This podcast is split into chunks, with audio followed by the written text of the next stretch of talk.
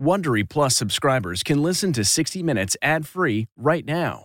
Join Wondery Plus in the Wondery app or on Apple Podcasts. This spring, if you'd rather spend time enjoying your lawn instead of trying to keep it alive, there's good news. TruGreen is the easiest and most affordable way to get a beautiful lawn. All you have to do is water and mow, and they'll do the rest. Weed control, fertilization, aeration, and even some things you might not even think of. They'll do all of it, while you can do literally anything else. With TruGreen, you can have your lawn looking as good as a putting green. That's not hyperbole. TruGreen is the official lawn care treatment provider of the PGA Tour. TruGreen offers a satisfaction guarantee, and they have a verified best price promise, which guarantees you the lowest price with no compromise on quality. You do you. Let TruGreen do your lawn care. Visit trugreen.com to get the best lawn at the best price with the best people guaranteed.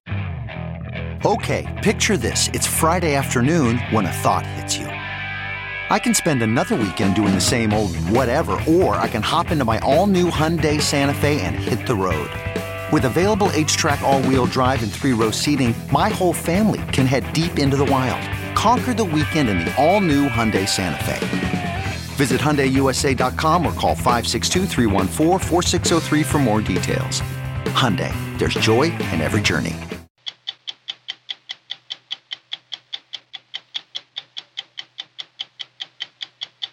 On the night of April 16, 2013, a mysterious incident south of San Jose marked the most serious attack on our power grid in history. If they had succeeded, what would have happened? Could have brought down all Silicon Valley. We're talking Google, Apple, all yes. these guys. Yes, that's correct. Who do you think this could have been? I don't know. We don't know if they were a nation state. We don't know if they were domestic actors, but it was somebody who did have competent people who could, in fact, plan out this kind of very sophisticated attack and execute it. I'm kind of surprised that there are many more, many more hostages being held by governments than by terrorists. I know that is surprising, isn't it? The majority of our cases are actually what we call wrongful detentions. It's when a nation state actually is detaining American essentially unjustly. That government wants something in return for our citizen. They want to use that person for political leverage. They want to use them as a bargaining chip. My desk was right about here, and the editor sat up there. America's newspaper industry is in a state of decline, partly due to a loss of advertising revenue, partly due to financial firms that have bought up nearly a third of the daily papers in the U.S. So, what's the cost to American citizens? This is an attack on our democracy. I'm Lesley Stahl. I'm Bill Whitaker. I'm Anderson Cooper. I'm Sharyn Alfonsi. I'm Jon Wertheim. I'm Scott Pelley. Those stories tonight on 60 Minutes. But first, Holly Williams with the latest from Ukraine this evening. Today, Russian ground forces continue to press Ukraine's two largest cities, Kharkiv and the capital Kyiv. It's the fourth day of war here, but as the sun set, Ukraine's government and the Kremlin agreed to hold talks. Yet, in an unnerving sign of how things could escalate, President Vladimir Putin ordered Russia's nuclear forces on higher alert while the US and Europe have increased their weapon shipments to Ukraine.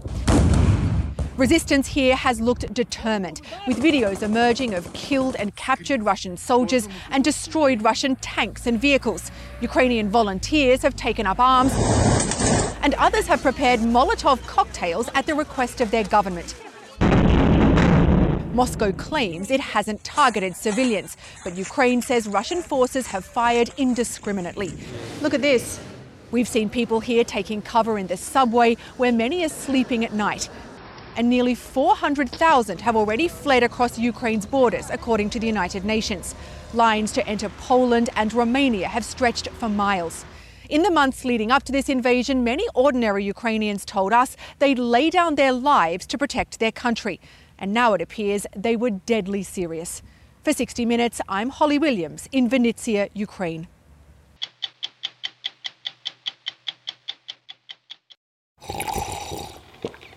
That's not just the sound of that first sip of Morning Joe. It's the sound of someone shopping for a car on Carvana from the comfort of home. That's a good blend. It's time to take it easy, like answering some easy questions to get pre qualified for a car in minutes.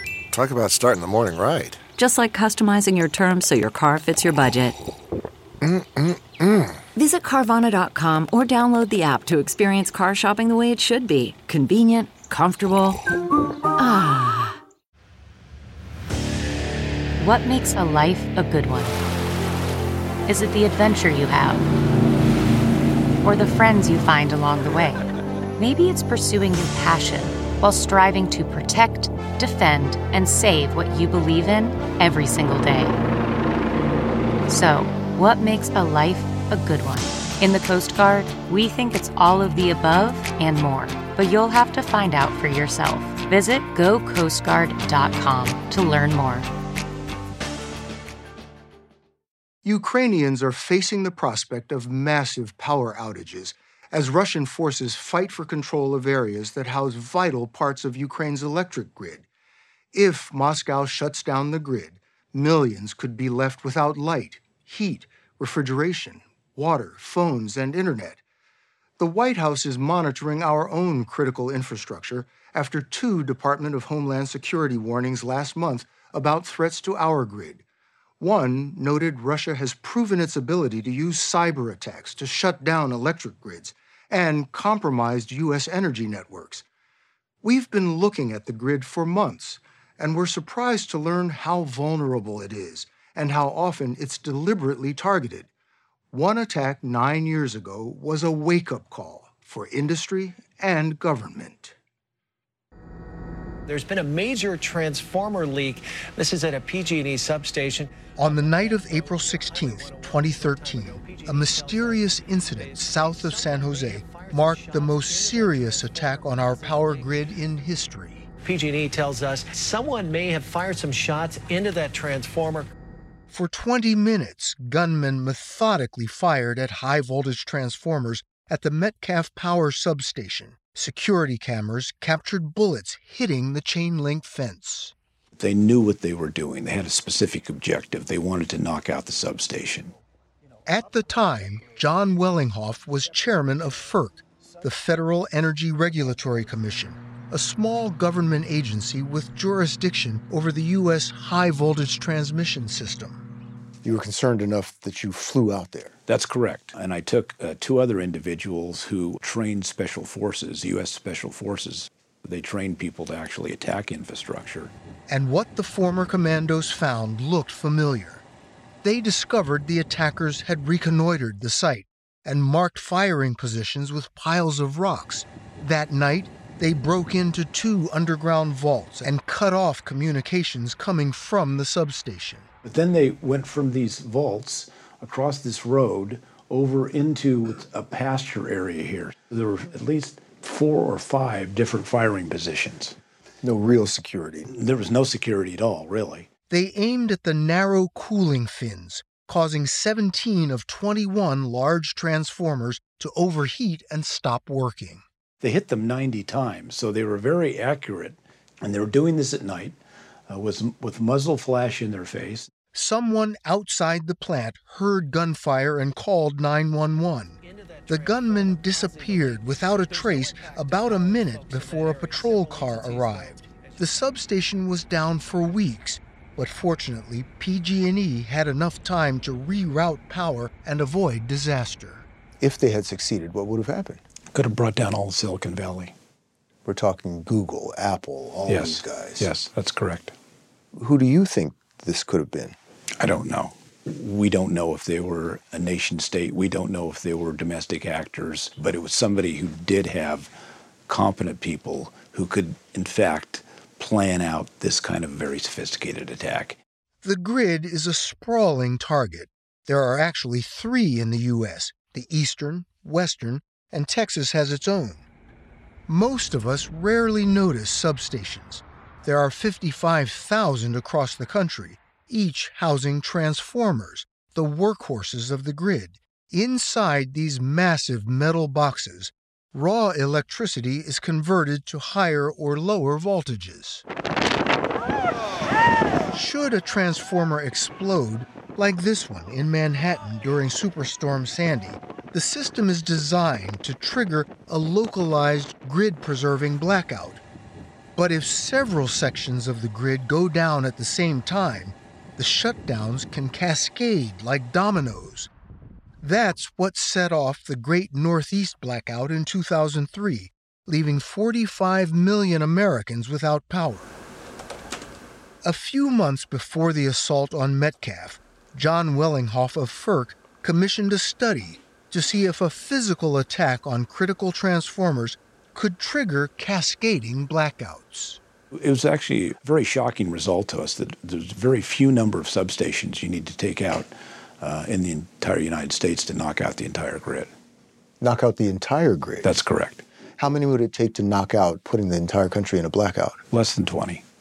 The report was leaked to the Wall Street Journal. It found the U.S. could suffer a coast to coast blackout if saboteurs knocked out just nine substations. You are relaying this in a very measured way. I would think this would be quite alarming. It was alarming. There's no question. It is alarming. After the Metcalf attack, FERC pressed the utilities to harden defenses at their most critical substations, erect walls and sensors to prevent similar attacks. There's now a wall around Metcalf. But many substations remain vulnerable targets, like this one we found in Southern California that serves more than 300,000 customers. Huge transformers protected by a chain link fence. Anybody who knows about power systems uh, knows that the, the grid is physically spread all over the countryside. There are a lot of places that are vulnerable. So Dr. Granger Morgan is a Carnegie Mellon University professor of engineering who chaired three National Academy of Sciences reports on the power grid for the U.S. government. The most recent in 2021. An earlier report on terrorism was classified for five years. We simply made a strong case that the grid was physically very vulnerable. Why was there a specific report on terrorism and the grid there were concerns about the possibility that a terrorist organization could attack the grid. And around the world, there have been a fair number of attacks on grids. They have attacked with bombs, planes, and drones. Russia's cyber attack on Ukraine's grid in 2015 knocked about 60 substations offline, leaving 230,000 people in the dark. The U.S. Secretary of Energy has said Russia could do the same thing here. In the report we did on the resilience of the power system, we did argue that we needed an organization, probably DOE and Department of Homeland Security, to systematically look at all the kinds of vulnerabilities we have and then begin to figure out who could address each. In terms of resilience issues, there's nobody in charge. I mean, there's no single entity that has responsibility for everything. The U.S. electric grid is the largest machine in the history of mankind. It is a marvel of modern engineering. No one person owns or controls it. It's actually 3,000 different companies, both public and private sector, that own or operate little pieces of the electric grid. Mike Mabee is an Iraq war vet, a former cop, and a self taught grid security expert. By day, he works for the government. In his spare time, he uncovers public information electric utilities would rather not see the light of day and publishes them on a website called Grid Security Now. He is both fascinated and horrified by the grid. I think everybody needs to be as alarmed as I am. Um, we've had disasters in the past, but they've generally always been regional in scale. What we've never had is a national scale blackout, which is completely possible under some known threats, such as the cyber threat, the physical security threat, or even extreme weather. And the US public is completely unprepared to survive without the electric grid for any period of time whatsoever. So you have wind power too. So when he moved to Texas two years ago, he prepared for the worst, installing solar, wind, and battery power. Whole system's 48 volts. Mabee's family survived last winter's deadly storm. Hundreds of Texans perished. And the deaths were largely due to hypothermia, carbon monoxide poisoning, because when people got cold, they would do things like, uh, you know, go into their car in the garage to try to stay warm Mabee has become a thorn in the side of the federal government and utility companies. I filed a complaint about supply chain cybersecurity. I filed a complaint about physical security. I filed a complaint about the Texas blackout. The government and the industry, they think you're an annoyance? I've been termed a grid security gadfly, which I wear that as a badge of honor. One frequent target, the Department of Energy. Mabee told us the grid information the DOE puts out is confusing and dispersed. He said he spends hours trying to make sense of it all. There is a requirement that they report electric disturbance events, but the data from the Department of Energy is so bad. So, you know, I took it upon myself to do some data crunching.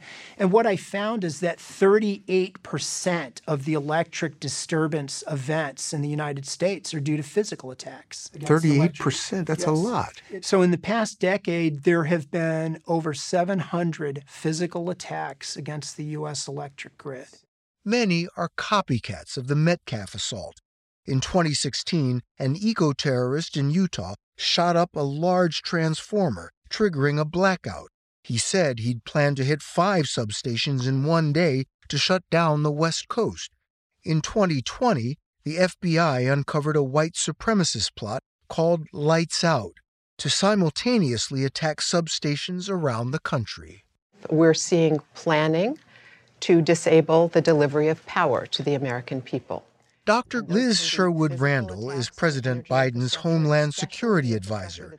We met with her and Ann Neuberger, Deputy National Security Advisor for Cyber.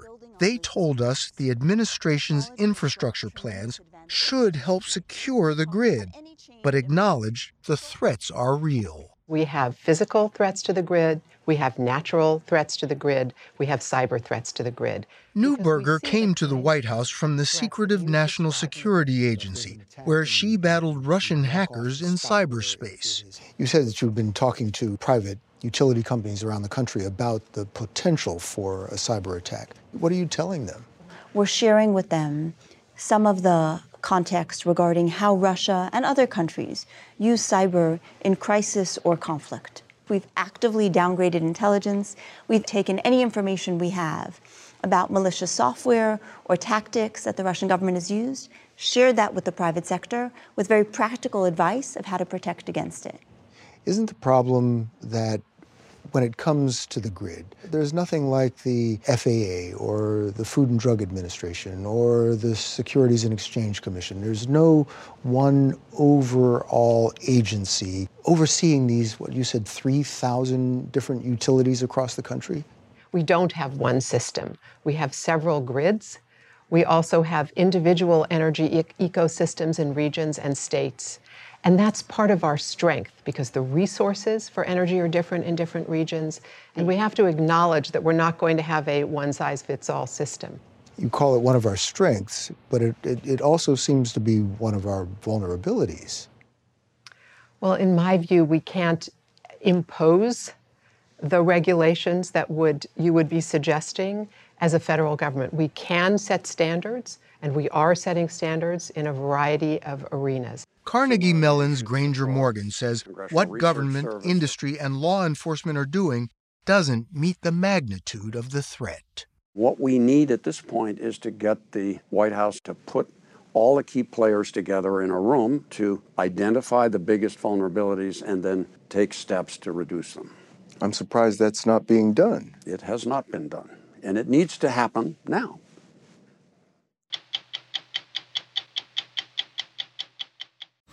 Man, that sunset is gorgeous. Grill, patio, sunset. Hard to get better than that. Unless you're browsing Carvana's inventory while you soak it all in. Oh, burger time.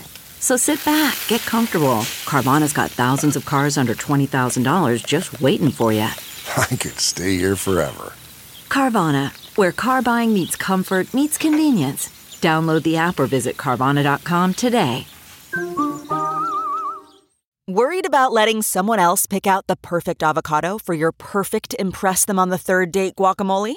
Well, good thing Instacart shoppers are as picky as you are They find ripe avocados like it's their guac on the line. They are milk expiration date detectives. They bag eggs like the 12 precious pieces of cargo they are. So let Instacart shoppers overthink your groceries so that you can overthink what you'll wear on that third date. Download the Instacart app today to get free delivery on your first three orders while supplies last. Minimum $10 per order. Additional terms apply.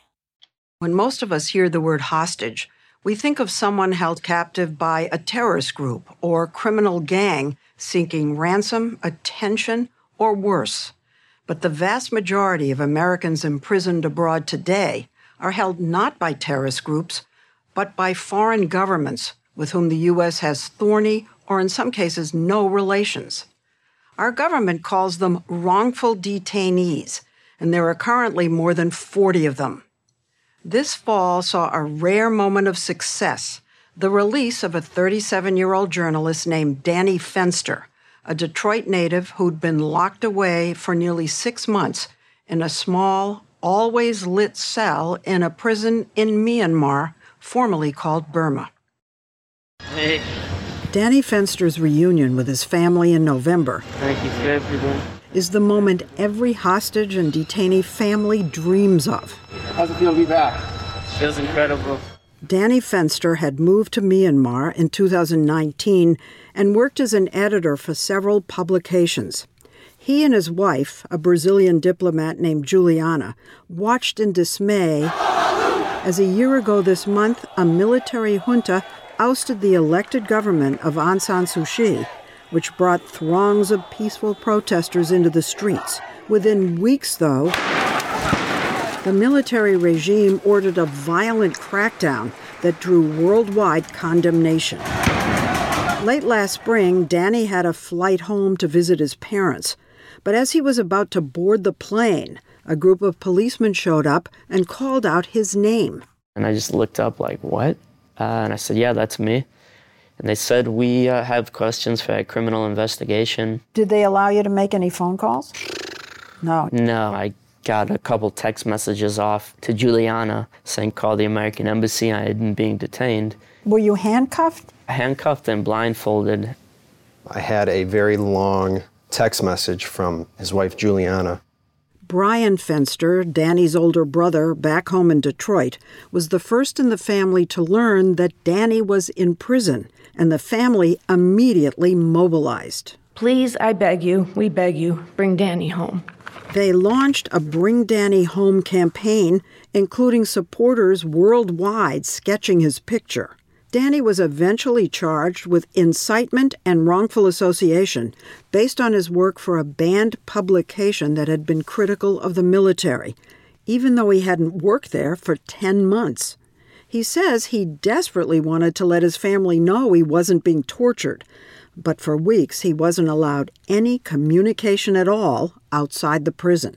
I remember just staring at the wall, thinking, sort of figuratively, you know, I just, when is that tank going to bust through the wall, you know, and get me out of here? You really thought at one point you were going to be rescued? No, but I was really hoping. Release Danny immediately. The State Department made repeated appeals. We remain deeply concerned over the continued detention of, of Danny Fenster. But the U.S. government hasn't recognized the legitimacy of the junta, so even getting information about Danny was difficult. After a month, he was finally allowed periodic phone calls with his family. It was hard. I mean, there were many calls we had with him where he was in tears. You're trying to find the words for him. You know, after one month, two months, three months, four months. Back in Washington, Danny's case had fallen under the mandate of Roger Carstens, one of the few State Department officials held over from the Trump administration. He's a man with a tough job and an odd sounding title. You're called Speha. What does that mean, Speha? It's Special Presidential Envoy for Hostage Affairs. So everyone truncates it into SPEHA. The SPEHA office was created in 2015 after an internal review of U.S. hostage policy following the tragic deaths of American journalists and aid workers held captive by ISIS and complaints from hostage families that the government hadn't been proactive enough. But in the years since, the makeup of Roger Carstens' cases has changed. I'm kind of surprised that there are many more, many more hostages being held by governments than by terrorists. I know that is surprising, isn't it? Uh, the, the, majority of our cases are actually what we call wrongful detentions. It's when a nation state actually is detaining American essentially unjustly. That government wants something in return for our citizen. They want to use that person for political leverage. They want to use them as a bargaining chip. It's something that people don't know about. They don't uh, think about very much. Washington Post reporter and Iranian American Jason Rezaian was a wrongful detainee himself, imprisoned for a year and a half in Iran, where he'd been living as the paper's bureau chief. He was freed as part of a prisoner swap in 2016 and has been pushing ever since for the U.S. government to prioritize the cases of the more than 40 current wrongful detainees. We're not doing enough for these people, and we're not doing it quickly enough. What countries around the world are holding Americans right now? Iran, which is sort of the perennial hostage taker, China, who has more than anybody else, Russia, Venezuela. Does our government have a stern policy against quid pro quos? That's a hard question to answer, and here's why. There are things that to give in would actually either provide an incentive or a benefit to the hostage taker. And so my job is to start becoming creative what else can we possibly do to solve this problem without giving a direct concession? Prisoner swaps, mm-hmm. taking the innocent American and swapping him for a guilty criminal. We've done that. If there's a way I can get someone out uh, that doesn't involve a swap, much better. But in Danny Fenster's case, the Myanmar government wasn't asking for any policy concessions or prisoner swaps. It didn't look like he was going to get out. Enter former Congressman, UN Ambassador, and New Mexico Governor Bill Richardson, who established a foundation that facilitates the delivery of humanitarian aid and engages in hostage negotiating, his long-time, sometimes controversial specialty. How are you feeling? He had a long history with Myanmar and was concerned about a local former employee of his foundation who had also been arrested he secured an invitation from the military regime to come to discuss humanitarian assistance and COVID vaccines and told the State Department he wanted to work on the Fenster case too, but he got pushback. They asked me not to raise Danny Fenster. Did you say, why shouldn't I raise it? Yeah, I said, look, this is what I do. What? So I said, all right, look, I'm going to go. There was some tension between Governor Richardson and the State Department? The bottom line is that I had discussions on a few occasions where I said, We have a current line of effort. Uh, I'm feeling pretty good about this. Can we hold off a little bit? Richardson held off briefly, but then flew to Myanmar this past November and participated in two days of humanitarian aid meetings at the presidential palace with the isolated military regime, including the commander in chief a man considered responsible at the time for more than 1,200 civilian deaths. It was a PR coup for the junta, which splashed photos of the meeting far and wide. When I think we convinced them of our sincerity, then I said, by the way, you've got, I want two things. You have an activist Burmese woman that worked for me. I want you to release her. The next day, she'd been released. Just like that? Just like that. Then I decided I'm on a roll. By the way, there's an American journalist named Danny Fenster, and you should release it. It'd be the right thing. The American people are going to like this. Your record with the U.S. government right now is not very good, so it it make you look good. Humanitarian gesture. But you were defying the State Department. I wasn't defying, I just saw an opportunity and I took it. Richardson says the commander privately told him he'd release Fenster, but not yet. So he left Myanmar empty handed, slammed for having given a pariah regime legitimacy, and looking like he might have made things worse for Danny Fenster, who was sentenced a week later. You've been convicted on every count and sentenced to 11 years. 11 years? Yeah it was like uh, despair, you know. Yeah. Um, Helpless. Yeah, helpless. There was criticism. The feeling that you had botched this meeting and it led to Danny Fenster getting this 11 year sentence. You know, families get so emotional that they go through ups and downs. But I knew if the commander kept his word, and I thought he would, that this would be forgotten. Go away, yeah. And I got him out. He's out. And we did it. Sure enough, just days after the sentencing, Richardson was quietly summoned back to Myanmar, and Danny was unexpectedly taken out of his cell, put in a van, and without knowing where he was going, driven to the airport. And I just see a bunch of white guys in suits. I didn't know who was who. And there was Danny uh, walking towards me. And he said, I'm here to take you home. I just couldn't stop smiling. I was smiling so much. I was so happy. The sun was on my face. I could feel the sun. Yeah, it was amazing. I'd like to start with saying thank you to Governor Richardson for securing the release of Danny Fenster. If there was any lingering anger over Governor Richardson's trip, it was not on display at the press conference when Danny landed on U.S. soil. I just can't get upset when the governor actually brings him home.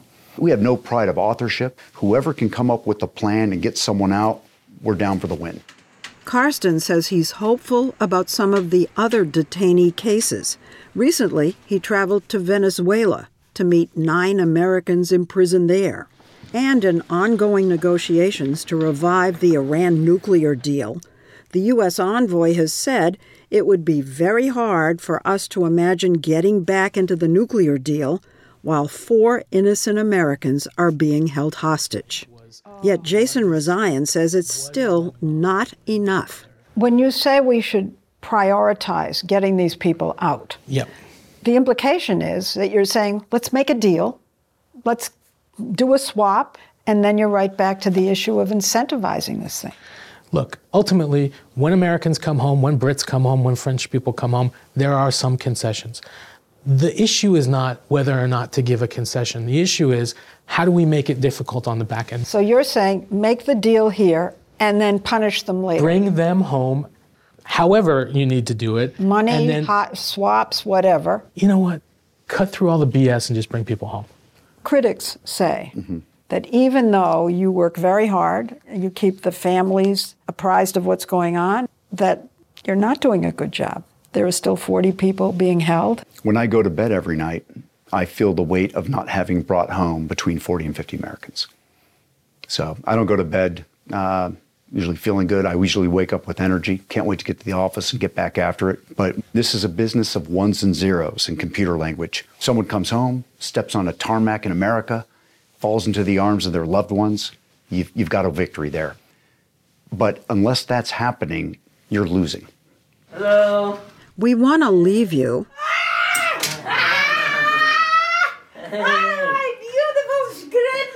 with a pretty special falling into the arms of a loved one. Oh my God! Danny's reunion with his 95 year old grandmother, a survivor of the Holocaust. But I'm had you in America. Yeah. God bless you. Newspaper industry in state of decline. Not exactly a stop the presses headline. For two decades now, owing largely to the loss of advertising revenue to Facebook and Google, fewer and fewer Americans get their news, comics, and sports from all those gazettes and tribunes and journals. But that doesn't tell the whole story. There's an additional threat hedge funds and other financial firms that now own nearly a third of the daily papers in America. And these new owners are often committed not to headlines and deadlines, but to bottom lines. One fund in particular has been called by some in the industry a vulture, bleeding newspapers dry. It all prompts the question as local newsrooms and local news coverage shrivel up to what extent does democracy shrink with it? Behind the marching band and baton twirlers at the annual 4th of July parade in Pottstown, Pennsylvania, you'll find a one man band. Reporter Evan Brandt, snapping photos, taking notes, and gathering quotes. The paper comes out tomorrow. Tomorrow? Every day. Tell me all about what you're doing here. We're just looking forward to a great 4th of July. For the last 24 years, he's chronicled this community of 23,000 for the local newspaper, the Mercury. J A S? Which at one time had dozens of reporters. Now, Brandt is literally oh. The last reporter standing in Pottstown. When a community like this loses their local reporters, what else are they losing? It reminds us all about shared experiences. You know who died, you know who graduated from high school, you know whose kid had a great game. Um, you know, those are all important elements about holding people together. You're describing the soul of a community. Sure. Brandt took us to the old headquarters of the Mercury. Punching above its weight, the Mercury won a Pulitzer Prize in 1979 and another in 1990. Now it looks like this. My desk was right about here, and the editor sat up there. The sports guys were along here, the photographers were in the back. Anyone could walk in the front door and say, I need to talk to a reporter. My sewer's backing up and the township isn't doing anything about it. Can you do something? Behold, the new Mercury headquarters. We're going up to the Mercury newsroom. Brandt's turned his attic into a command center. There's where the magic happens. All those in favor say aye. It's here that he scrambles to cover Pottstown, 20 surrounding towns, and nine different school districts. Motion is carried. Overworked and overwhelmed, Brandt has seen his industry battered by all sorts of forces disappearing classified ads, people getting news for free online, but he says the oh, worst culprit is the hedge fund Alden Global Capital, which bought the Mercury in 2011 and has since sold the paper's building and slashed newsroom staff by about 70%.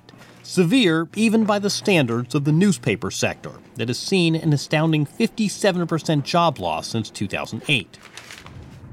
In 2017, after another round of layoffs, Brandt says he felt angry and wanted answers and accountability so he paid a visit to the Hampton summer home of Heath Freeman, the 41 year old president of Alden Global Capital, and knocked on the door. What did you want to say to him? What I settled on is what value do you place on local news? And I'm not talking about money. What value do you place on it? Brandt recalls that a woman let him in. Behind her, he caught a glimpse of Freeman, who walked away. You never got to ask him that question. I did not. This secretive hedge fund, their website shows this single photo, started building its print empire over the last decade and now owns more than 200 newspapers, making it the country's second largest newspaper owner behind Gannett. Alden's rapid takeover and cuts have alarmed U.S. lawmakers. In 2019, 21 senators wrote to Heath Freeman asking him to abandon his newspaper killing business model. Freeman, though, has doubled down.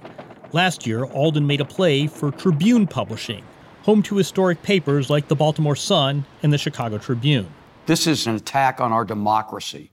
Gary Marks and David Jackson spent 30 years as investigative reporters at the Chicago Tribune, a paper that has won 27 Pulitzer Prizes. Local and regional newspapers are so important to our communities, to holding our leaders accountable. They're not just going after some business that is trying to make money. They admit the Tribune had been crippled for years by bad management.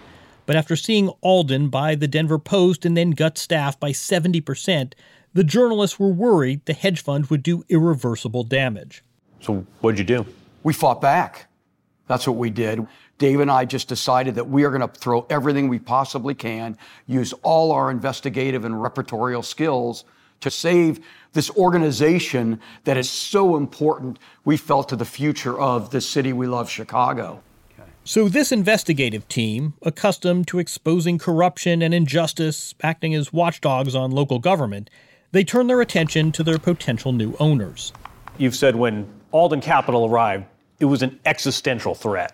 Why, why is this firm particularly nefarious? Well, Alden has sort of a playbook of going into a distressed newsroom and selling off the real estate and property, equipment, things like that. And second of all, diminishing the resources that the reporters have. Leaked company financials show in 2017 Alden built in profit margins as high as 30% at certain papers, more than double industry standard.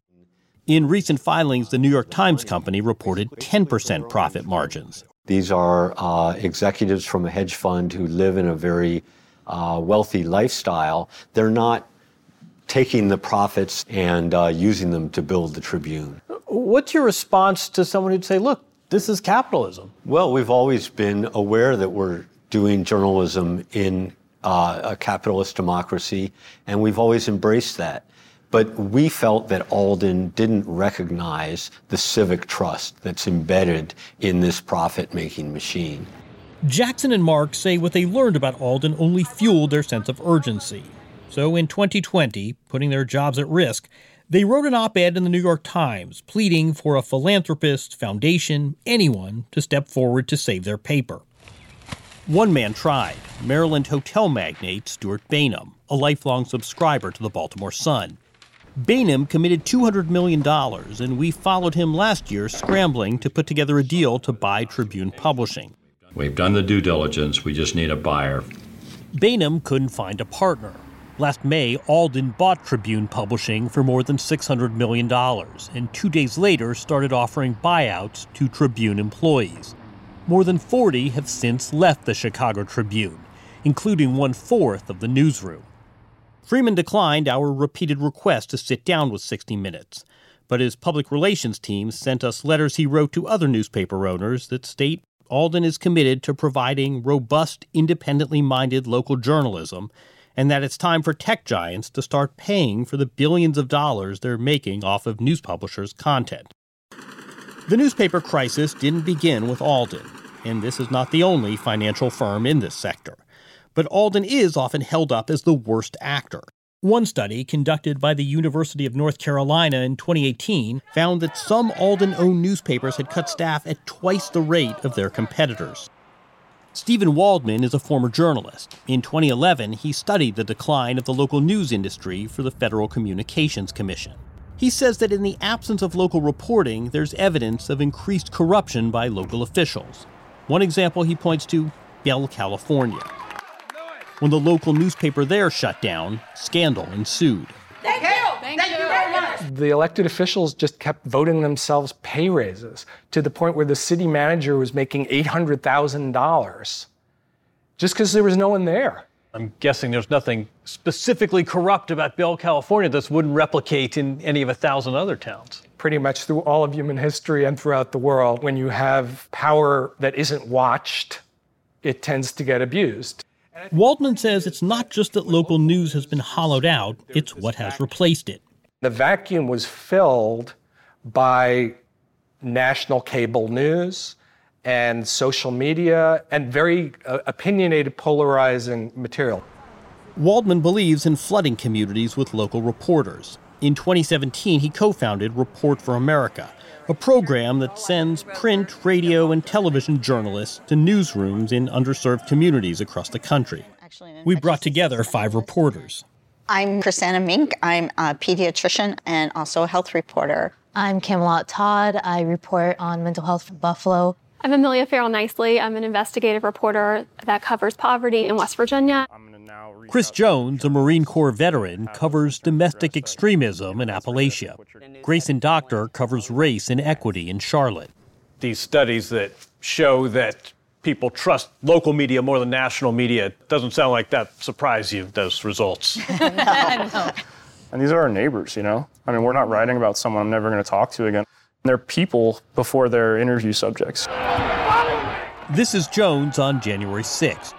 He had cultivated such a level of trust from his sources that he was one of the few reporters covering the insurrectionists as they stormed the U.S. Capitol.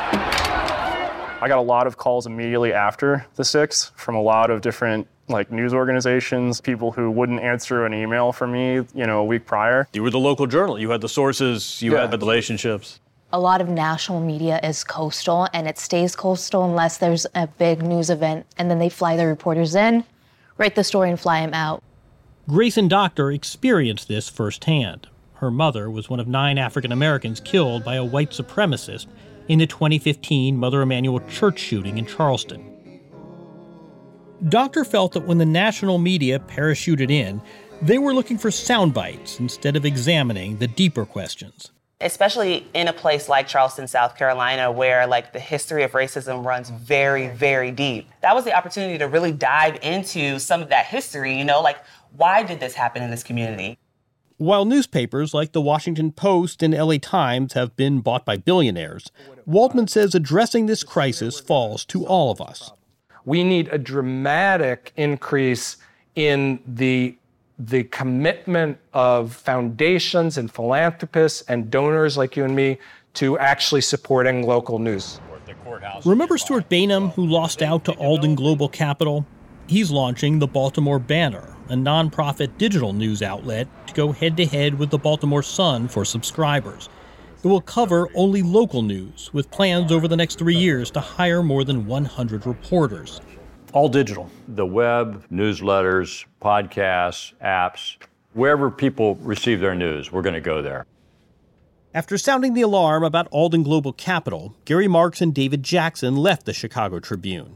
Jackson is still working as a reporter at a nonprofit newsroom in Chicago. Full speed, full speed. Marks is now living what he calls his second dream job as a high school football coach. Come on, Teddy. They're more convinced than ever that local news cannot become yesterday's news. You're faster than that. Journalism is one of the most noble professions there is. You can have tremendous impact on society.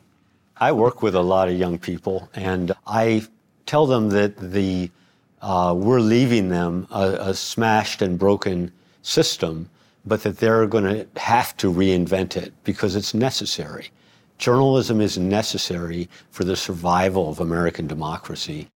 As for Heath Freeman, this past summer he bought a Miami mansion for $19 million, a transaction discovered and reported by a local news outlet. Okay, picture this. It's Friday afternoon when a thought hits you. I can spend another weekend doing the same old whatever, or I can hop into my all new Hyundai Santa Fe and hit the road. With available HTRAC, all wheel drive, and three row seating, my whole family can head deep into the wild. Conquer the weekend in the all new Hyundai Santa Fe.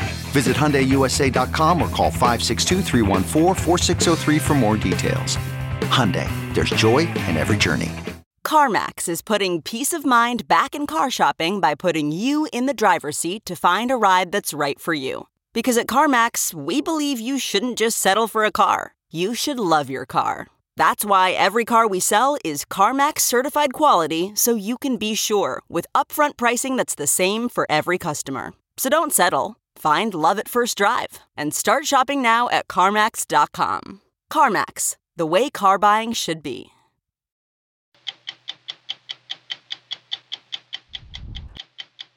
I'm Lesley Stahl. We'll be back next week with another edition of 60 Minutes.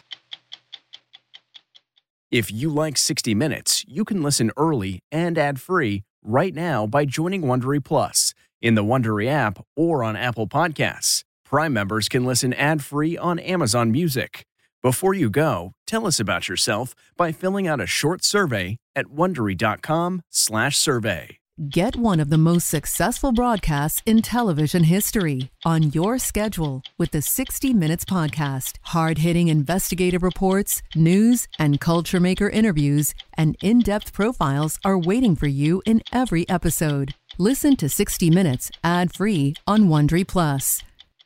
It was the biggest scandal in pop music. The stars of Milli Vanilli, the Grammy-winning multi-platinum R&B phenomenon, were exposed as frauds. But none of this was their idea. So whose idea was it? Enter German music producer Frank Farian. He saw the success of acts like Michael Jackson and Prince, and he wanted in, no matter the cost. So he devised the perfect pop heist two once in a lifetime talents who were charismatic, full of sex appeal, and phenomenal dancers. The only problem? They couldn't sing. But Frank knew just how to fix that. Wondery's new podcast, Blame It on the Fame, dives into one of pop music's greatest controversies and takes a never before heard look at the exploitation of two young black artists. Milli Vanilli set the world on fire, but when the truth came out, Rob and Fab were the only ones who got burned. Looking back now, it's hard not to wonder why did everyone blame them and not the man pulling the strings? Follow Blame It on the Fame, Milli Vanilli, on the Wondery app or wherever you get your podcasts. You can binge all episodes of Blame It on the Fame early and ad free right now by joining Wondery Plus.